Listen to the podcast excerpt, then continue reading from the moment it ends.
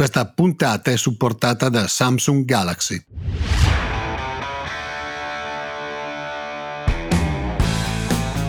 Grazie a voi tutti ascoltatrici e ascoltatori che ci seguite in questa quarta stagione di Don Quixote Podcast eh, che giunge con questo al suo undicesimo episodio. I temi dell'undicesimo episodio.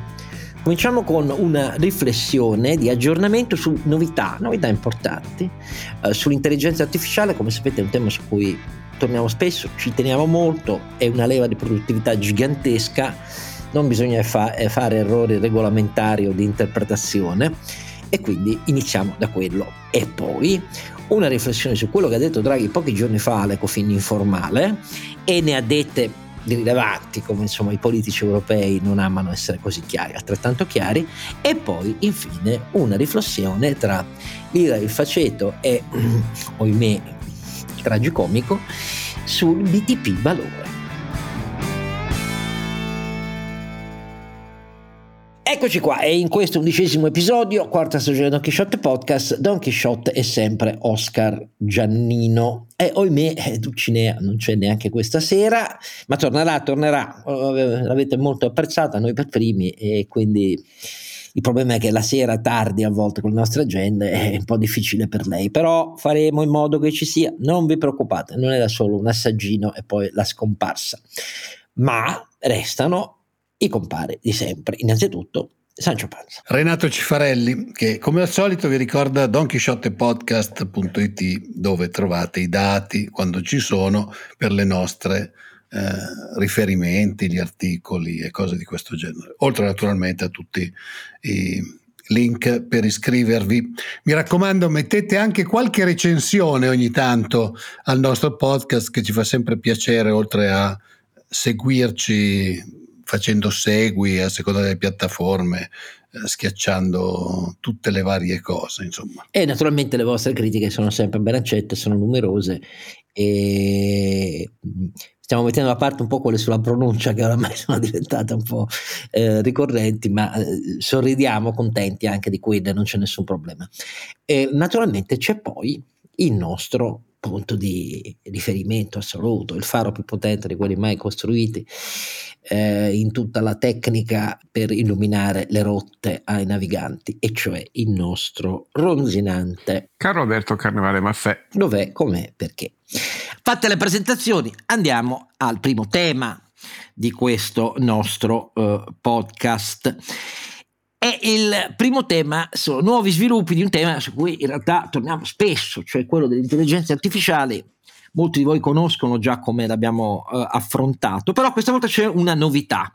Quando io vi dico che molti dovrebbero ricordare, ma siccome non tutti sono tenuti, come lo affrontiamo, vi dico subito in 30 secondi come lo affrontiamo. Per noi l'intelligenza artificiale non è il problema filosofico che va nel dibattito pubblico davanti a tutti, ma è, sono dieci punti messi in fila, noi li abbiamo già messi in fila più volte, cioè noi parliamo di intelligenza artificiale, quindi di ChatGPT, però perché abbiamo una certa idea sul fatto che il machine learning, il deep learning, eh, il, la produttività, gli investimenti, l'occupazione, l'innovazione, non solo dei grandi del big tech, ma di tutte le imprese in ogni settore abbia nell'intelligenza artificiale un moltiplicatore assoluto. Questo è quello che ci interessa in maniera assoluta spiegare.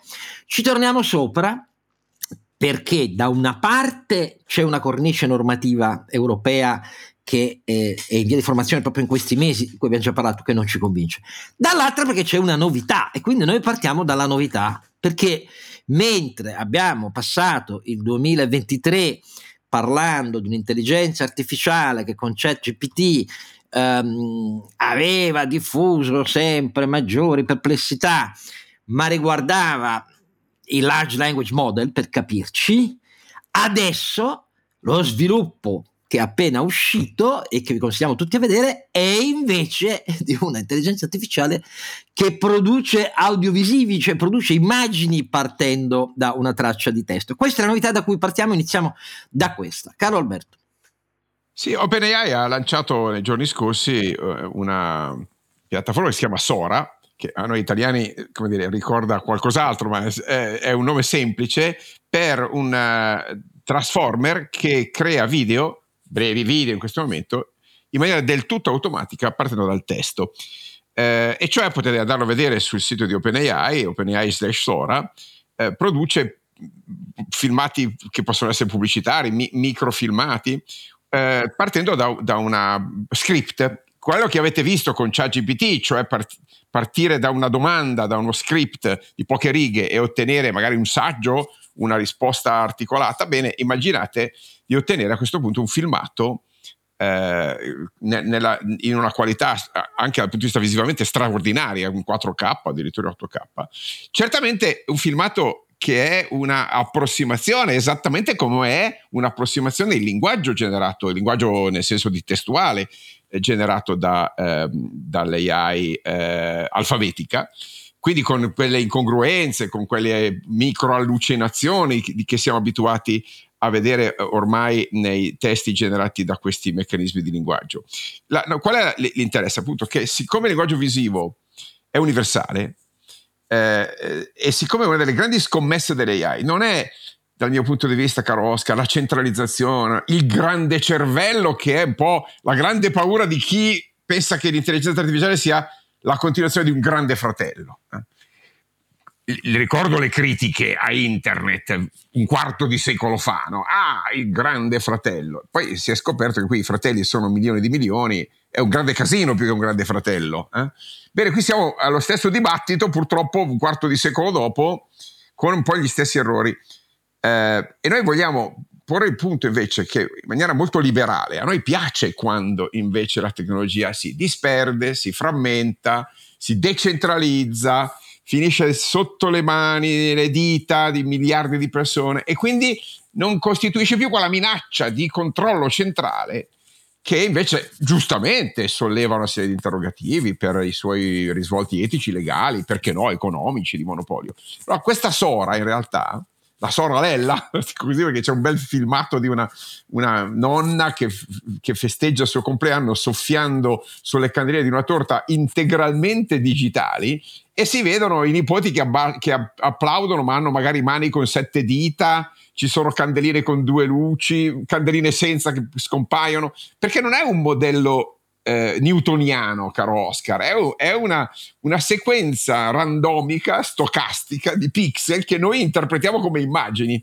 Mm? Esattamente quello che succede con ChatGPT testuale, cioè sono parole concatenate che noi interpretiamo col senso, ma per ChatGPT sono una catena stocastica, no? E qui stiamo parlando di una catena stocastica fatta di pixel e di una complessità spaventosa, ma che noi interpretiamo come immagini. Perché mi piace molto questa cosa? Perché è il momento di parlare, Oscar? Perché un conto è scrivere testi e i testi sono in lingua naturale, sì, ma sono in italiano, in inglese, in francese o in tedesco e li leggono quelli che sanno leggere quella lingua lì. Le immagini sono universali e quando tu riesci a trasformare un pensiero, una parole scritte nel tuo linguaggio, in un mezzo di comunicazione che diventa universale, ottieni l'effetto YouTube, no? l'effetto che ti possono veramente guardare tutti. Eh, l'effetto che ottenuto, hanno ottenuto i Lumiere, ha ottenuto l'arte del cinema, quello di universalizzare i messaggi e mi piace molto questa cosa, soprattutto se non è centralizzata, ma diventa, un po' come stesso con i telefonini, no? diventa la capacità distribuita da tutti, con tutti i rischi ovviamente di eh, fake news, quanta, ovvio che poi come dire, un come ha fatto Gutenberg, no?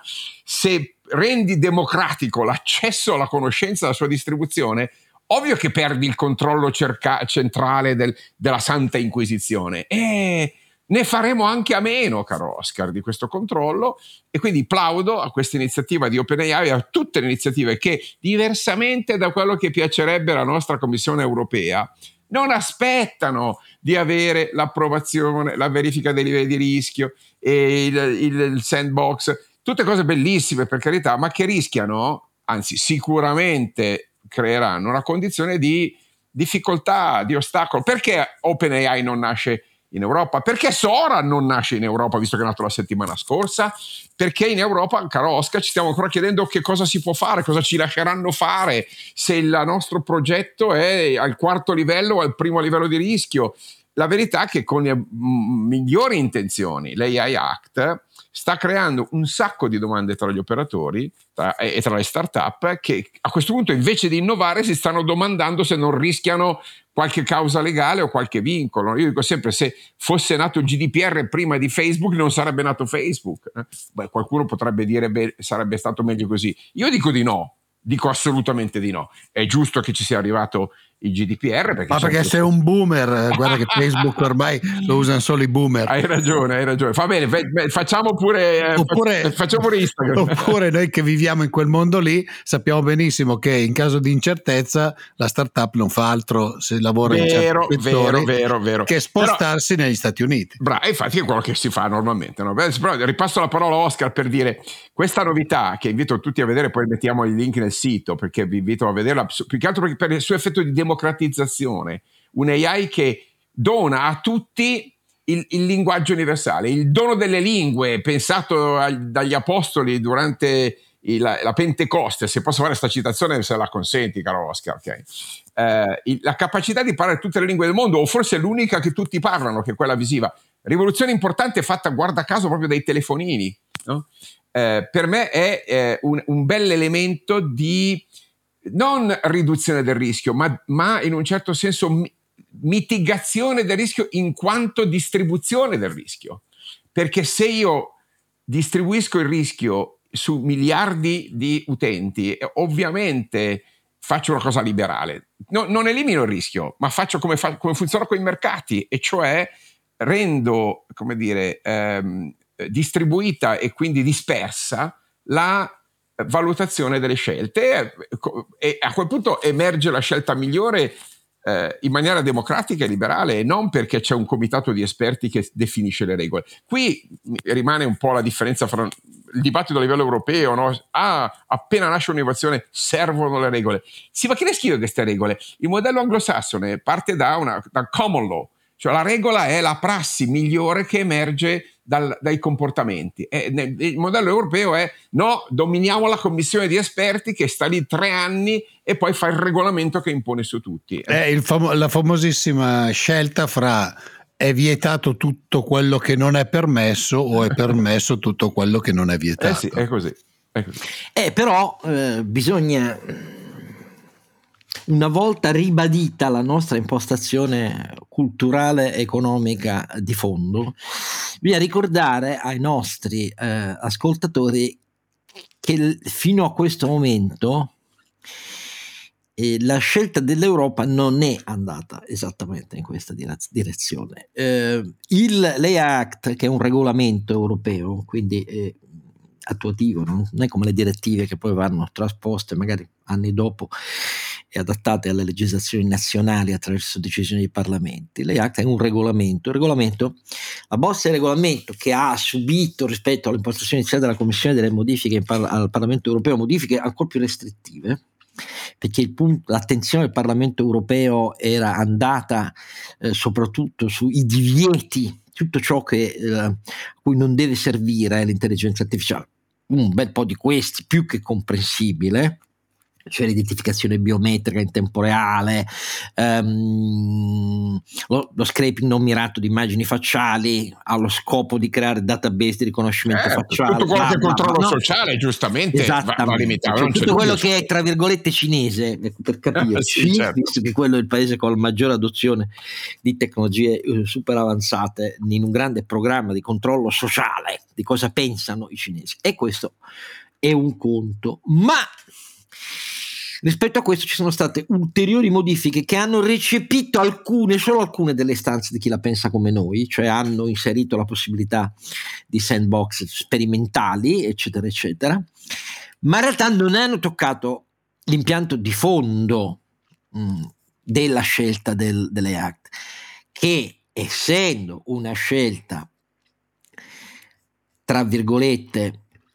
prudenziale, cioè adotta il principio della massima prudenza possibile, ha categorizzato in quattro uh, eh, classi di rischio eh, le applicazioni di AI eh, che sono adottabili, uh, variando gli obblighi mh, a cui uh, sono tenuti rispetto al regolatore nazionale ed europeo tutti gli operatori eh, economici. Queste quattro classi di rischio in realtà non trovano una, un corrispettivo in quello che avviene negli Stati Uniti, tantomeno figuriamoci in Cina e in Asia. E se ci si aggiunge i troppo ingenti oneri e requisiti amministrativi che sono imposti ai fornitori di utenti per la conformità, la registrazione, la supervisione, la trasparenza e la qualità dei dati, con sanzioni temibilissime, cioè fino al 6% del fatturato delle imprese per gli inadempienti, queste cose qui in realtà scoraggiano le sperimentazioni e le soluzioni innovative, al contrario di quello che eh, diceva Carlo Alberto ed è il fondamento della nostra convinzione. Noi partiamo con un gap elevatissimo rispetto al big tech e alle grandi piattaforme che eh, investono non da oggi miliardi sull'intelligenza artificiale negli Stati Uniti, tantomeno in Cina, ma soprattutto negli Stati Uniti.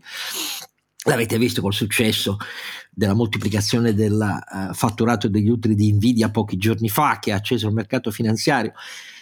E quindi l'impostazione europea è un'impostazione conservativa, con troppi freni a mano, ehm, che da una parte dichiara l'essenzialità degli sviluppi dell'intelligenza artificiale eh, per tutti i benefici eh, che eh, possono derivarne per ehm, pilastri essenziali eh, delle nostre eh, società ehm, europee, perché ovviamente le applicazioni nel campo della protezione della salute, diritti fondamentali, eccetera, eccetera, possono essere straordinarie no? sulla moltiplicazione, non solo sulla miglior produttività e diminuzione dei costi, ma per la moltiplicazione della fruibilità dei servizi essenziali per la nostra idea di welfare, solo che se si spiazza, dato il nostro ritardo, eh, le, le, sperimentazioni basate su soluzioni innovative, eh, l'effetto è più un freno che un incoraggiamento a, a, fare, a fare, di meglio. Cioè un approccio restrittivo è, è, è, è il contrario di un'impostazione competitiva, perché significa ritardare il tempo e le possibilità che i diversi settori della manifattura europea, che poi è quella che a noi anche interessa fondamentalmente, diventino in grado di usare l'intelligenza artificiale per migliorare ogni aspetto delle loro catene distributive, organizzative, il rapporto con i clienti, con i fornitori, eccetera, eccetera, cioè di usarla al massimo come leva di produttività Beh, rispetto a tutte le altre imprese statunitensi, asiatiche e così via. Ecco, questa è un po' la nostra critica di fondo, che diventa ancora più strutturale nel giorno in cui, con sviluppi come quello da cui siamo partiti, cioè il fatto che arriva all'audiovisivo. Noi siamo favorevolissimi a che si arrivi sui telefonini a tutto questo, perché appunto è un processo di distribuzione eh, partecipativa fenomenale, Renato. Ma io ti dicevo, eh, proprio allacciandomi a quello che stavi dicendo tu, allora eh, chi più chi meno direi che la maggior parte delle aziende eh, sia produttive sia di servizi in questi mesi si stanno cominciando a chiedere quale può essere l'utilizzo dell'intelligenza artificiale e dei sistemi di deep learning o del, anche della, di quella open che esiste eh, per cercare di aumentare la produttività oppure fare meglio alcune cose ad esempio anche i video per magari dei brevi video emozionali di pubblicità che ti verrebbero a costare molto meno, oppure eh, per fare i bot o cose di questo genere. Quello che succede è che quasi tutte si stanno contemporaneamente chiedendo quale sarà la regolamentazione, perché se noi andiamo a vedere eh, la regolamentazione, se, come in molti casi che diventa stringente e molto forte, le piccole e medie aziende non hanno una schiera di avvocati da mettere lì a cominciare ad analizzare cosa succede, cosa non succede, questo lo puoi fare, questo non lo puoi fare, oppure a prendere contromisure. Non fanno altro che spaventarsi e eh, diminuire la loro capacità di innovazione in attesa di vedere cosa si potrà e cosa non si potrà fare. E questo rischia veramente di tenerci arretrati rispetto al resto del mondo dove invece magari eh, c'è magari qualche legislazione in meno e qualche possibilità in più di fare le cose. Eh, il che non vuol dire intendiamoci, io non sono uno che dice che deve essere tutto libero perché ci sono alcuni settori dell'intelligenza artificiale, ne abbiamo parlato, eh, quello del riconoscimento facciale oppure quello che fa il riconoscimento del, di come una persona si muove, tutti i sistemi che in alcuni paesi tipo la Cina hanno già per cercare di capire se, se sta facendo qualcosa di illegale eh, oppure c'è il grande tema, per esempio, di tutte le armi eh, guidate dall'intelligenza artificiale. Cioè, io non sono contro tutte queste regolamentazioni, però, sant'Iddio, se eh, dobbiamo regolamentare la, il, large language model, cioè quelli che io scrivo. No, voglio rassicurarti che anche l'ACT, anche Renato, l'EACT, anche quello europeo, esclude tutte le tecnologie di sicurezza, cioè quelle in realtà sono fuori dai limiti perché almeno in questo sono realistici, nel senso che, sta, però chiusa parentesi solo per informare i nostri ascoltatori, scusami. No, no, ma io dicevo, quelle vanno regolate, nel senso, cioè ci deve essere un controllo, però su, su un large language model oppure su un, su un generatore di video saranno poi quelli che generano i video a, a, definire il fatto che si possono o non si possano fare i, i, video fake con la faccia di questo o di quello, tanto sappiamo che qualsiasi cosa informatica è sempre saltabile. Eh, ho capito, saranno loro a definirlo, però secondo l'ACT ogni deployer che fa questo è chiamato a fare una valutazione preventiva di impatto che deve essere sottoposta all'autorità eh, eh, sui rischi a cui si espone, cioè diventa una congerie di obblighi eh, di, del permitting che no, no, è proprio quello che intendevo io. frena la partenza di qualunque tentativo. Ecco questa è un pochino la mia preoccupazione. Magari sì. sono eccessivamente liberista però un, un, po' la penso così cioè, no no ma eh, è, è, quello che, a cui volevo dire che volevo dire io. Cioè eh, le le aziende, se si trovano davanti delle barriere troppo alte, non fanno altro che rinunciare. Sì, se posso, in questo senso è utile che l'AI diventi consumer driven, perché mentre le aziende giustamente sentono vincolate se la cosa viene data in mano ai consumatori, voglio vederla la Commissione europea a bloccare l'utilizzo. Nessuno di noi si è mai fatto firmare un eh, consenso della privacy per passare il numero di un amico a un altro amico. Esattamente, esattamente. No, e questo, e questi, benedico l'arrivo dell'AI sui nostri smartphone e qui va detto un'altra cosa, abbiamo parlato di OpenAI è giusto citare il fatto che la competizione, caro Oscar, anche in questo caso sta dando buoni risultati perché OpenAI, che come sappiamo è vicino a Microsoft, che l'ha incorporata nel, nel, in, 300, in 365 con, con, con Copilot, eh, ha un, un, grande competitor, magari dormiente per qualche tempo, ma oggi sicuramente molto competitivo, che è Google, che ha lanciato Gemini o Gemini a seconda di come volete dirlo, che è, un, che è temibilissimo rispetto a OpenAI e, e fa cose l'abbiamo vista di grandissima qualità. E, e, appunto questa cosa sta finendo dentro agli smartphone esattamente come è successo appunto con, con Facebook 15 anni fa, 20 anni fa, no? con i social media, la capacità di utilizzare l'AI a questo punto diventa per esempio, per, per citare un caso, no? proprio il caso più popolare, è parlare con uno straniero eh, usando la propria lingua e facendo sì che il proprio telefonino faccia traduzione in tempo reale con linguaggio naturale. Quindi l'altra parte sei, io parlo in italiano e dall'altra parte ascoltano in tedesco e viceversa. Questa cosa qua, caro Oscar, a me piace perché rende accessibile, immediata, facile. Queste robe aumentano la produttività. Il governo americano ha incorporato nei piani ventennali della, del, del, proprio eh, sviluppo tecnologico un punto e mezzo di produttività, produttività aggiuntiva determinato dall'AI. Fanno 33% circa, 34-35% su 20 anni, è già incorporata nei piani ventennali del governo americano. Qui in Europa, invece di parlare di produttività, parliamo di vincoli. Ora, perché quindi benedico eh, OpenAI e Google che portano queste tecnologie nel linguaggio più semplice, la voce, i video, i nostri telefonini, perché è la dispersione e la diffusione che ci evita il vero grande cervello, eh? che è quello dei burocrati, se posso dire, non quello dell'AI onnisciente e onnipotente. Quindi io benedico questa cosa perché finalmente in questo caso qua passeremo dalla discussione dei, dei, dei filosofi, dei, dei legulei, a eh, molto semplicemente a fare quello che poi ha fatto, hanno fatto Google e Apple, cioè ha un, un app store, no? ha una miriade di applicazioni di intelligenza artificiale che finiranno sui nostri telefonini e sceglieremo tra quale che piace di più. Oggi ne abbiamo di fatto due macro, no? due grandi macro sistemi, che è poi quello che è successo poi nei telefonini, no? due grandi famiglie.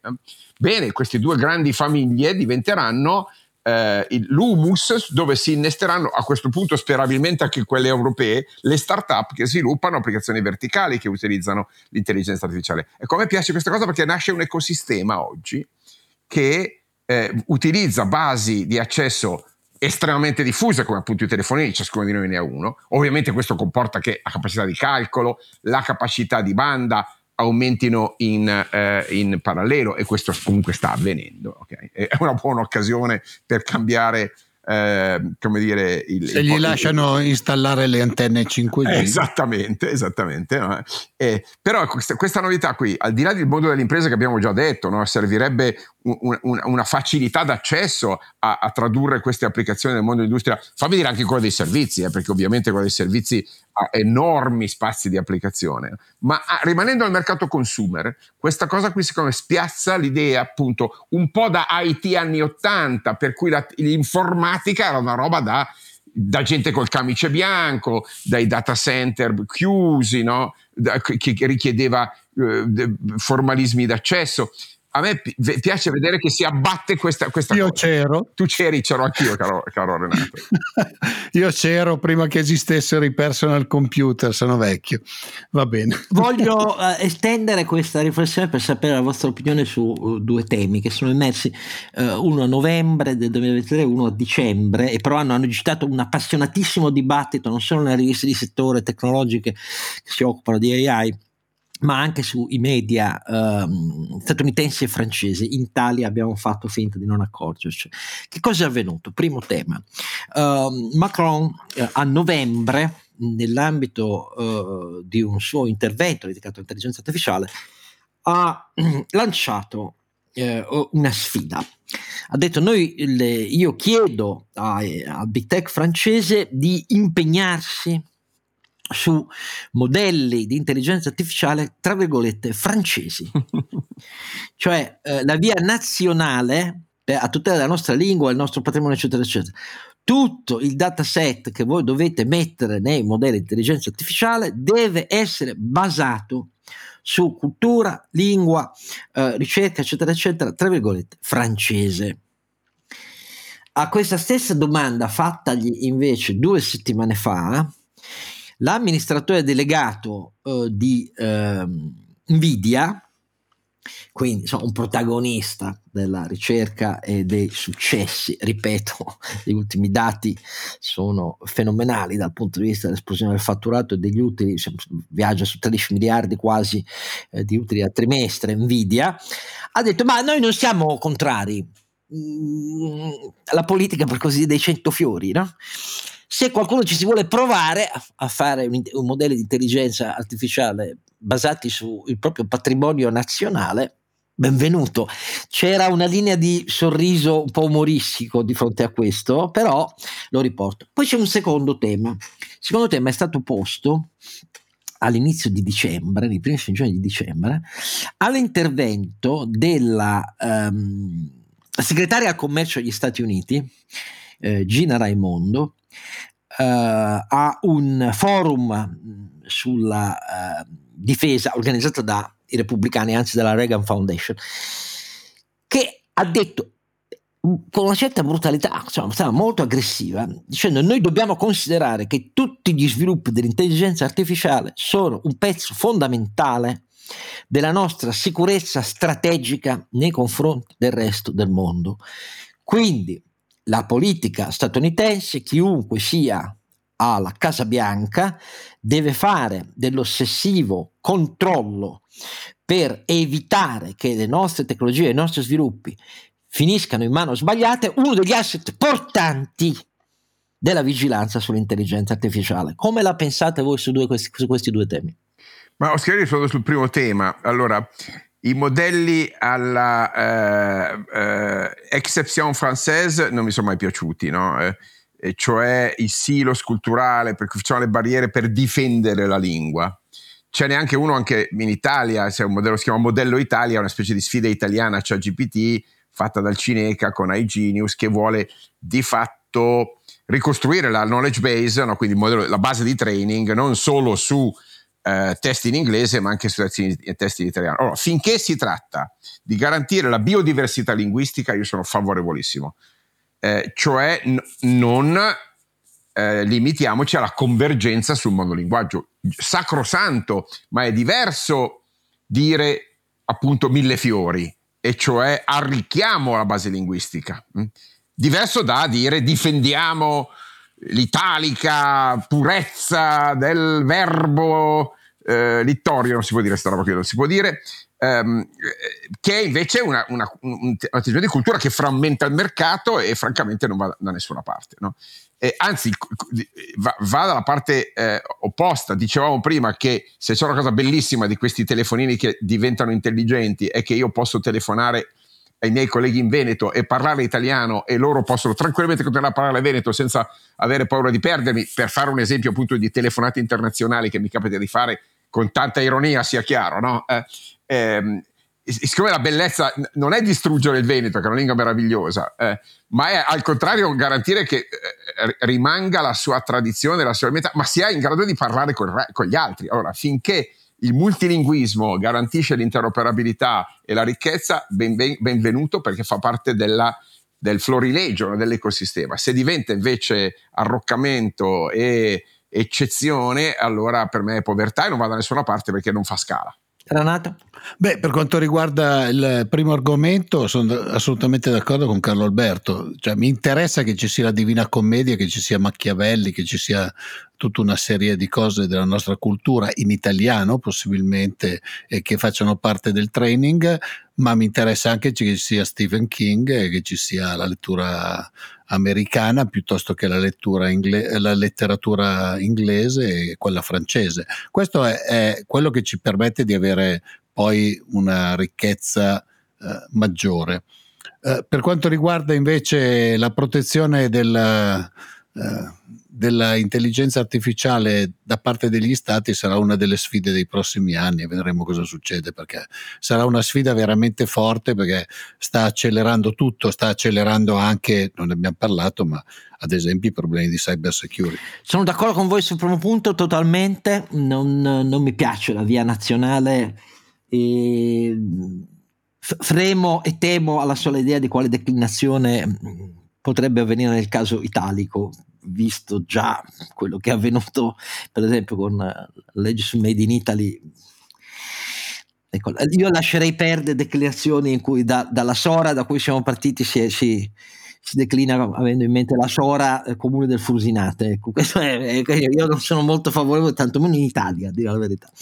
Eh, la seconda questione avete invece hai ragione Renato secondo me cioè è una questione centrale per esempio, negli Stati Uniti, dopo i richiami durissimi che erano avvenuti da parte del eh, segretariato al commercio dell'amministrazione, ricordo a tutti la lotta pluriennale degli Stati Uniti contro Huawei per le componenti nelle, nelle reti ehm, di telefonia eh, fissa soprattutto mobile, eccetera, eccetera, in cui abbiamo scoperto che tutto l'Occidente era permeato e così via. L'effetto di tutto questo è stato anche un divieto ai alle aziende più avanzate di chip americani a fornire alla Cina. E che cosa è avvenuto? È avvenuto che le due aziende che sono un po' l'enfant prodigio dell'intelligenza artificiale degli Stati Uniti, cioè Hoster da una parte e Nvidia dall'altro, che è più nota a tutti voi oramai, hanno in pochi mesi sviluppato un nuovo chip conforme alle regole per le esportazioni e l'amministrazione americana non è stata molto contenta di questo. Che cosa voglio dire? Voglio dire che la sfida strategica internazionale alla luce anche di quello che ci ha insegnato purtroppo questo biennio di guerra seguita all'invasione russa in Ucraina è che le tecnologie avanzate, quantum computing, eh, deep learning, eccetera, eccetera, sono una, la frontiera avanzata per il dominio eh, per il multidominio di tutto lo spettro delle attività di sicurezza e di difesa.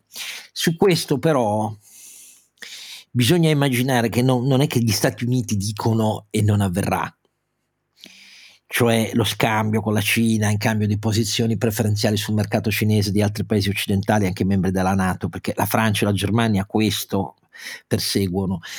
Quindi è un problema di avere una comune dottrina e una comune condivisione sugli aspetti delle tecnologie come l'AI che riguardano gli sviluppi non solo esplicitamente di sicurezza ma anche quelle dual use e questo è molto delicato perché quasi tutte sono dual use, le nuove tecnologie di questa frontiera che vedono accomunati tutti i paesi della comunità occidentale. E questo è difficile da costruire perché gli interessi ehm, del big tech di diversi paesi eh, dell'Occidente non sono convergenti e siamo sempre lì. Finché l'Europa su questo non si dà una dottrina di sicurezza e di difesa eh, che comprende le tecnologie e non è solo difensiva di cyber security, ma anche proattiva rispetto a quello che cede e fa nel mondo, non ne usciamo perché rimane un formaggio Emmental con troppi buchi.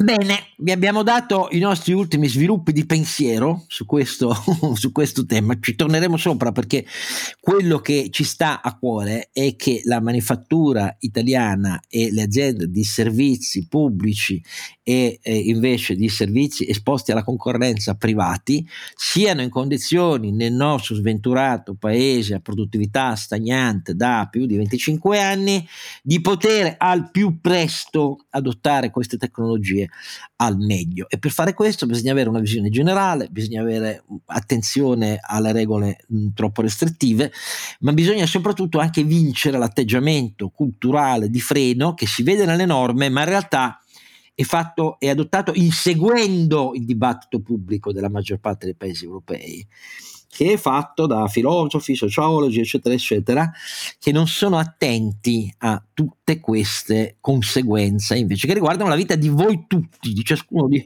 di voi che ha un telefonino in mano, eh, oltre che un computer. Ecco, la penso così e adesso passiamo al secondo argomento. In questi ultimi mesi non si fa altro che parlare di come l'AI, come stiamo facendo anche noi in questo podcast d'altronde, e di come l'intelligenza artificiale generativa soprattutto cambierà e migliorerà la nostra vita. Galaxy AI fa un ulteriore passo in avanti e porta questa innovazione all'interno del tuo smartphone. Scopri di più al link in descrizione.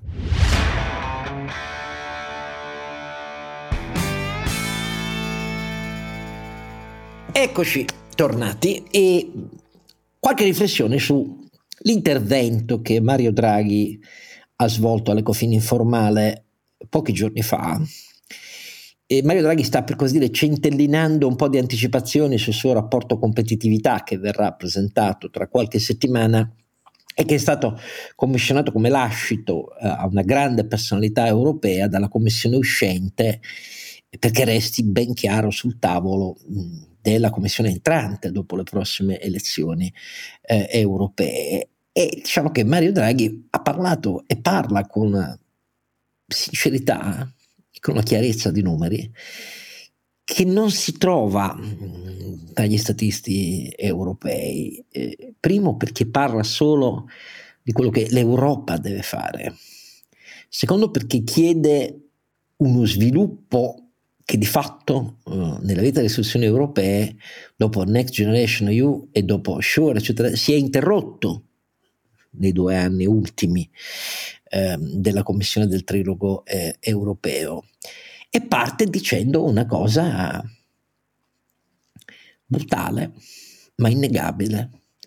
Cioè sono anni e anni che l'Unione Europea, la sua industria, la sua manifattura, le sue imprese perde competitività nei confronti degli Stati Uniti, nei confronti dell'Asia e della Cina e abbiamo di fronte a noi, per effetto delle decisioni che l'Europa ha assunto, una sfida da far tremare le vene ai polsi. Perché Mario Draghi ha detto per anni, ogni anno, per credere di poter davvero raggiungere obiettivi così sfidanti, serve un fabbisogno finanziario annuale, diciamo così, intorno ai 500 miliardi di euro annui tra investimenti pubblici e privati. Come pensate di fare? Ecco, questa bella domanda iniziale, chiara, chiara, secca, secca. Dove stanno i sordi? Al centro del tavolo dice cosa fa l'Unione Europea? Lo fa con le deroghe agli aiuti di Stato? Eh, allora, sentiamo come, cosa ne pensa il professore e poi l'imprenditore. Ma sai, più che pensare, caro Oscar, dobbiamo prendere atto di tre scommesse perse e tre sfide da vincere, secondo Mario Draghi. Le tre scommesse perse sono quelle scelte un po' dalla Merkel e dalla Germania, cioè gas a buon prezzo dalla Russia, esportazioni massicce da e per la Cina e difesa delegata agli Stati Uniti. Diciamo che chi ci ascolta ce le sente ripetere da un po' di tempo. Eh beh, però eh, Draghi le ripete ancora. Dice. Draghi tutt'altro autorevolezza. Le tre sfide da vincere sono la eh, transizione energetica, la trasformazione digitale e ci aggiungo, e ci ha aggiunto anche lui, eh, eh, un nuovo equilibrio della difesa. No? Che sono tre sfide parallele, visto che le tre scommesse di prima non reggono più. Eh, e queste cose qui hanno effettivamente un fabbisogno di 500 miliardi, ma non è un fabbisogno di valore assoluto, è la modalità con cui questi 500 miliardi vanno spesi, cioè in maniera continua per decenni, tutti gli anni, con una proporzione che secondo Draghi non può che essere diciamo un terzo pubblico e due terzi privato. E qui casca un po' l'asino, perché invece non siamo in queste condizioni. Giusto per dire, previsioni dell'Ox per l'Italia sono che investimenti privati eh, quest'anno e l'anno prossimo in realtà languono, languono e, eh, e, reggono gli investimenti pubblici perché ci ha prestato i soldi l'Europa. No? Ed è un quadro in realtà abbastanza eh, omogeneo nel resto d'Europa. Eh, gli investimenti pubblici stanno crescendo, ma non abbastanza e soprattutto non stanno trascinando abbastanza eh, gli investimenti privati, anzi in un certo senso li spiazzano, cioè c'è questo effetto di sostituzione. Eh, e Draghi dice una cosa molto importante, in America non è così, in America gli investimenti pubblici hanno un effetto di trascinamento molto forte sul privato che peraltro non, non aspetta l'im, l'imbeccata del pubblico, ma va a cercarsi i propri spazi di, di, crescita da solo, cioè ricordo che le più grandi aziende al mondo sono il risultato di investimenti privati e di eh, in realtà addirittura di venture capital o di private equity, quindi di eh, capitale di rischio estremamente ehm, orientato alla, alla, all'innovazione. Quello che dice Draghi è in America la capitalizzazione delle borse, quindi il capitale privato messo negli investimenti in equity è 230% del PIL, in Europa non arriva all'80% del PIL, cioè un terzo più o meno. No? eh, il che eh, ti dimostra che il risparmio europeo, le migliaia di miliardi di euro che in Europa ci sono e sono in un certo senso un eccesso di risparmio che è ulteriormente aumentato eh, subito dopo il Covid, poi si è riassorbito con l'inflazione, questo eccesso di risparmio non ha il coraggio, la lucidità e la, eh, forse anche l'opportunità di essere investito, perché ovviamente con un'Europa frammentata i tassi di crescita, gli effetti di scala, sono molto molto più bassi. Quindi è un serpente che si mangia la coda, la, il pubblico non ci mette le condizioni unificanti, mercato dei capitali unico, mercato bancario unico, un vero e proprio mercato unico degli investimenti e delle infrastrutture. Il privato, giustamente, da un certo punto di vista, un po' impaurito, un po' scoraggiato, un po' stratassato, un po' spiazzato, perché poi l'altro tema qual è? Che eh, adesso la grande fame di investimenti pubblici produce che cosa? Ulteriore indebitamento degli stati che si finanziano sul mercato proponendo quindi al privato non di investire su produttività, investimenti e tecnologia eh, in ottica di aziende private, ma proponendo di fare che cosa? Sottoscrivere debito pubblico. E tutto questo, dice Draghi, non può reggere perché non, non produce un equilibrio di aumento della produttività. È una critica profonda ma è anche un, una, hai detto bene tu, un, una chiara sintesi europea. Sta dicendo Draghi implicitamente che non c'è un punto di equilibrio frammentato in 27 nazioni, non c'è. Non c'è nessuna possibilità concreta che i singoli stati vincano queste tre sfide da soli. Eh, cosa sta facendo l'Italia? Ma magari ne parliamo poi dopo, perché l'Italia sta secondo me andando esattamente nella direzione contraria, no? raccogliendo denaro eh, per eh, scelte di spesa corrente che non hanno niente a che fare con l'agenda che Draghi vorrebbe proporre per aumentare la produttività. L'imprenditore. Beh, allora il, il confronto l'ha già fatto Carlo Alberto, è abbastanza impietoso, nel senso che gli Stati Uniti un po' per la lingua, un po' per eh, una serie di altri motivi, un po' perché sono da sempre il più grosso mercato del mondo per un sacco di cose, eh, in parte sono autosufficienti, in parte eh, sono quelli che esportano in tutto il mondo i loro prodotti e poi godono di un mercato unico. Non dimentichiamoci che alla fine eh, chi si quota a Wall Street eh, si basa su una economia che è quella degli Stati Uniti. Chi si quota in, in Italia si basa su mille borse che abbiamo in Europa, tutte divise, senza un mercato unico di capitali, eccetera. Poi c'è anche una diversa propensione all'investimento negli Stati Uniti rispetto all'Europa e poi soprattutto in Italia. Non dimentichiamoci che negli Stati Uniti ci sono i fondi pensione che uh, usano la maggior, molti dei loro fondi anche per... Uh, la, per investire in borsa, mentre in Italia, per esempio, moltissimi fondi pensione sono molto legati al, al classico indebitamento. Sono molto legati al mattone. Sì, sono legati al mattone, così lo affittano a prezzi di favore ai loro amici, eh, ai titoli di Stato, così si fanno amico il governo e quindi... Eh, però eh, in Italia il eh, problema credo che l'abbiamo risolto con una bella lotteria, andiamo tutti in crociera, stampiamo e poi eh, credo che questo sia il modo più brillante in questo momento per risolvere un problema di questo, di questo genere. Dove sono i soldi? Facciamo altro debito, mandiamo in crociera i vecchietti, eh, io e te Oscar potremmo andarci e, e siamo a posto. Insomma. Io e te magari no perché non so se investiamo in BTP valore, però... Voi naturalmente avrete colto a casa un riferimento, spero che vi sia stato chiaro, a questo mm, magnifico eh, spot con cui eh, le televisioni e le piattaforme eh, satellitari ehm, la rete. è magnifico perché nel senso che è magnifica magnifica la sottoscrizione del BTP valore con eh, quattro persone di cui due quelle più anziane che sono a questo tavolo annunciano che eh, stanno finalmente andando in crociera e di fronte alla domanda incredula, ah, ma avete avuto un lascito, un'occasione, ah, insomma... No, avete vinto la lotteria, che è un po' vinto. peggio se pensiamo a quello che la Consob considererebbe accettabile come... cioè avete vinto alla lotteria. Cioè questa... La risposta invece, ma no, abbiamo sottoscritto il BTP valore e quindi tutti in crociera. Eh, caro. Non a caso Oscar hanno una certa età, perché quelli della nostra età, quelli di una certa età, eh, vivono in questo mito di quando il titolo di Stato italiano rendeva moltissimo e arrivava a vette incommensurabili del 15% annuo, tralasciando che hanno perso la maggior parte dei soldi perché l'inflazione era molto più alta, esatto. però, il 15, no, l'inflazione era al 20 però si sentivano ricchi perché prendevano il 15% di interessi. Tu lo sai che l'apertura eh, del eh, mercato del debito pubblico dopo che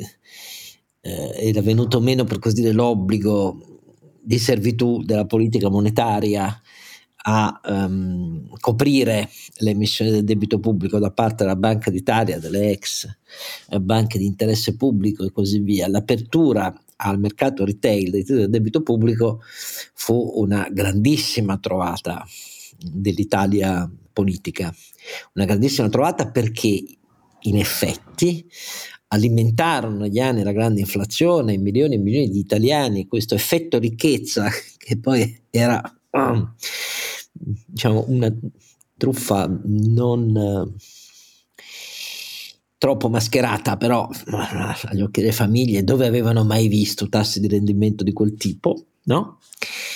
E che questa cosa venne presentata per lunghi anni come uno dei punti di forza del modello di crescita italiano negli anni Ottanta e eh, un modello di crescita che poi però dall'altra parte consentiva ovviamente a partiti e eh, sistema politico di continuarsi a indebitare a go-go e che quella stessa cosa è alla radice di tutta la nostalgia di tutto il fronte no euro e così via eccetera eccetera.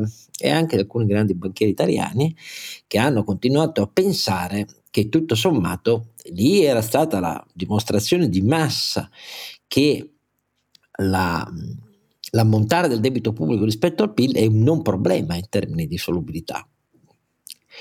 di eh, solvibilità, perdonatemi, di sostenibilità, perché come è evidente c'è il risparmio degli italiani a garantirlo, che è un multiplo rispetto all'ammontare del debito pubblico, cosa che agli occhi miei è sempre stato come l'annuncio che per stare meglio ehm, ti faccio vedere la forca, perché come è evidente una volta che il risparmio dei privati è la garanzia di tutte le follie di spesa in deficit e debito dello Stato, capisci che è come un sequestro senza riscatto, per così dire. Però, come vedete, cari miei, ad onta di tutte le campagne sull'educazione finanziaria in cui sono impegnate la Consul, la Banca d'Italia, l'intero sistema bancario degli intermediari, nella realtà i messaggi continuano a essere inviati al pubblico retail, delle famiglie, ai pensionati, a tutti i lavoratori, come se la sottoscrizione di questo titolo fosse un ben godi per tutti. Sì, eh, oltretutto promettendo Oscar numeri che non hanno senso. Adesso facciamo due robotte di conti. Una crociera per due al Mediterraneo, sette giorni, sette notti. Metti che costi insomma, per due persone 2500 euro e sto parlando di roba basica, ok? Ma meno di così. Cioè, forse anche meno. Sì, dai. vabbè, 2200 euro. Allora, se vuoi considerare il rendimento al netto dell'inflazione, se no ti stai mangiando il capitale, sostanzialmente, metti che con quei rendimenti lì hai un... Eh no, è troppo, diffi- troppo facile dire al netto dell'inflazione, caro professore. Eh, se hai vinto la lotteria devi guardare... I professoroni che vengono qua a spiegarci che non stiamo guadagnando e invece noi abbiamo molti interessi e andiamo in crociera. Vabbè, allora finisco il ragionamento però. Qui sembrava più che, più che una, una, famiglia, sembrava un ospizio quella... quella... Allora, calcolando un punto e mezzo di differenziale di inflazione, ma è abbondante, ok, è molto abbondante, e calcolando la cedola trimestrale dovrebbero avere messo da parte per pagarsi sta croceretta qualcosa come tra i 6 e i 700 mila euro tutti in BTP valore.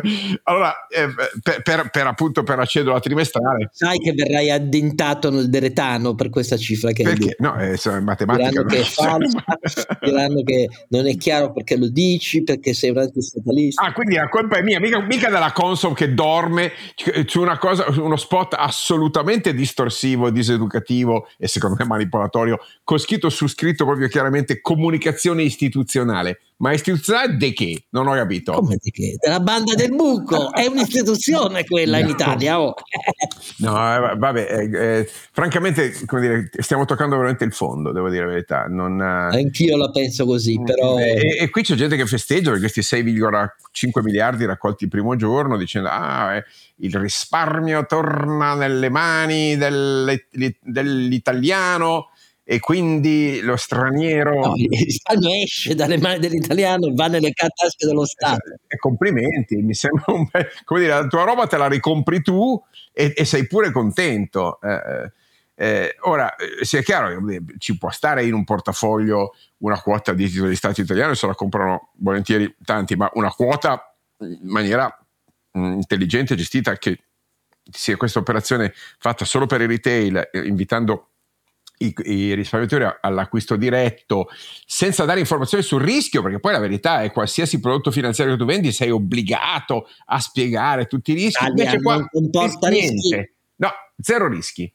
Eh, eh, fatemi capire, siamo a un tripla B, siamo a un passo o due dal junk eh, fran- francamente... Agenzie di rating, sciocchezze dei mercati, questo sì. Eh, però Oscar, eh, cioè, eh, sentire eh, i telegiornali che si limitano a, a, dare l'informazione di quanta raccolta è stata fatta senza spiegare il livello di rischio, Tony, Tony in qualsiasi altro caso, di qualsiasi altro investimento, questa cosa sarebbe sanzionata. Io mi domando dove siamo finiti. E dove siamo finiti? Che, eh, guarda, è una concezione del rispetto del diritto del risparmiatore a sapere bene eh, perché deve diversificare, qual è il profilo di rischio e così via, da barlume. Io non so se qualcuno ha presente i delitti del barlume. Sì, i vecchietti. A... congrega di vecchietti. Cioè, ecco, I bimbi, come si dice I bimbi. Quelli almeno riescono a risolvere dei delitti, danno una mano a modo loro alla polizia di Stato a risolvere dei delitti. Qua invece la concezione del risparmiatore sono i vecchietti del uh, barlume turlupinati dalla banda del buco, ecco, cioè turlupinati da, da, dal sindaco, meravigliosamente interpretato da un, un, un, grande comico eh, italiano, figlio di un grande giornalista. Ma ecco per dire, è questo, cioè è disperante, cari ascoltatori. Passando al tono serio, al di là del tono da commedia all'italiana, è disperante. No, più che altro è disperante il messaggio, Oscar. Quello, esatto, cioè, adesso noi ci scherziamo sopra Proprio. perché è un po' il nostro modo di essere. Eh, però il messaggio hai vinto la lotteria perché hai preso i titoli di Stato, insomma, diciamo che non è esattamente il, il, meglio per un'educazione finanziaria. E naturalmente aspettarsi interventi del regolatore è inutile perché significa credere in un mondo diverso da quello che è davvero, perché comunicazione istituzionale, lo Stato, battiamo tutti i tacchi e brindiamo al fatto che milioni di italiani tornano a capire che lo Stato è la casa di tutti. Eh, benissimo, e allora d'accordo, eh, niente da, da, aggiungere, vostro onore, accetto la condanna perché per me quella è un'offesa al, al risparmio, a chi ha faticato tutta una vita per risparmiare quattro soldi, um, è un'offesa all'ABC di quelle che dovrebbero essere le regole che le istituzioni pubbliche devono seguire nei confronti dei cittadini. Possiamo fare tutte le conferenze che volete sull'educazione finanziaria, ma come vedete l'errore, il cattivo esempio, e se me lo passate, il marcio, viene dall'alto. E in quel caso uno può solo leggere i grandi libri della storia della filosofia europea che dal 1500 invitano i cittadini a non considerarsi sudditi, ma a chiedere di essere trattati come cittadini o altrimenti civilmente, eh, senza la legge, a ribellarsi a questo modo di fare. Però non mi pare che siamo in quella condizione, per il momento siamo tornati ai poliziotti che manganellano, viva, viva, viva, viva, viva, quattro volte viva Mattarella per quello che mi riguarda, però anche lì, come vedete, la, la, la, il mainstream che passa è che chi... È, si aspetta e critica che la polizia non si manganello verso minori che pure sì, non avevano eh, accettato di eh, comunicare eh, prima la manifestazione, eccetera, però l'avete visto tutti in quel vicoletto come, è andata la faccenda ecco, rispetto a questi giovani. Però questa è l'Italia in cui viviamo e su questo con un sorriso e però anche con un tono molto accorato di preoccupazione, noi chiudiamo questo nostro uh, undicesimo episodio. Io ringrazio come sempre Carlo Alberto e Renato che vi hanno illuminato e ringrazio voi tutti per seguirci dandovi appuntamento al dodicesimo episodio di questa quarta stagione.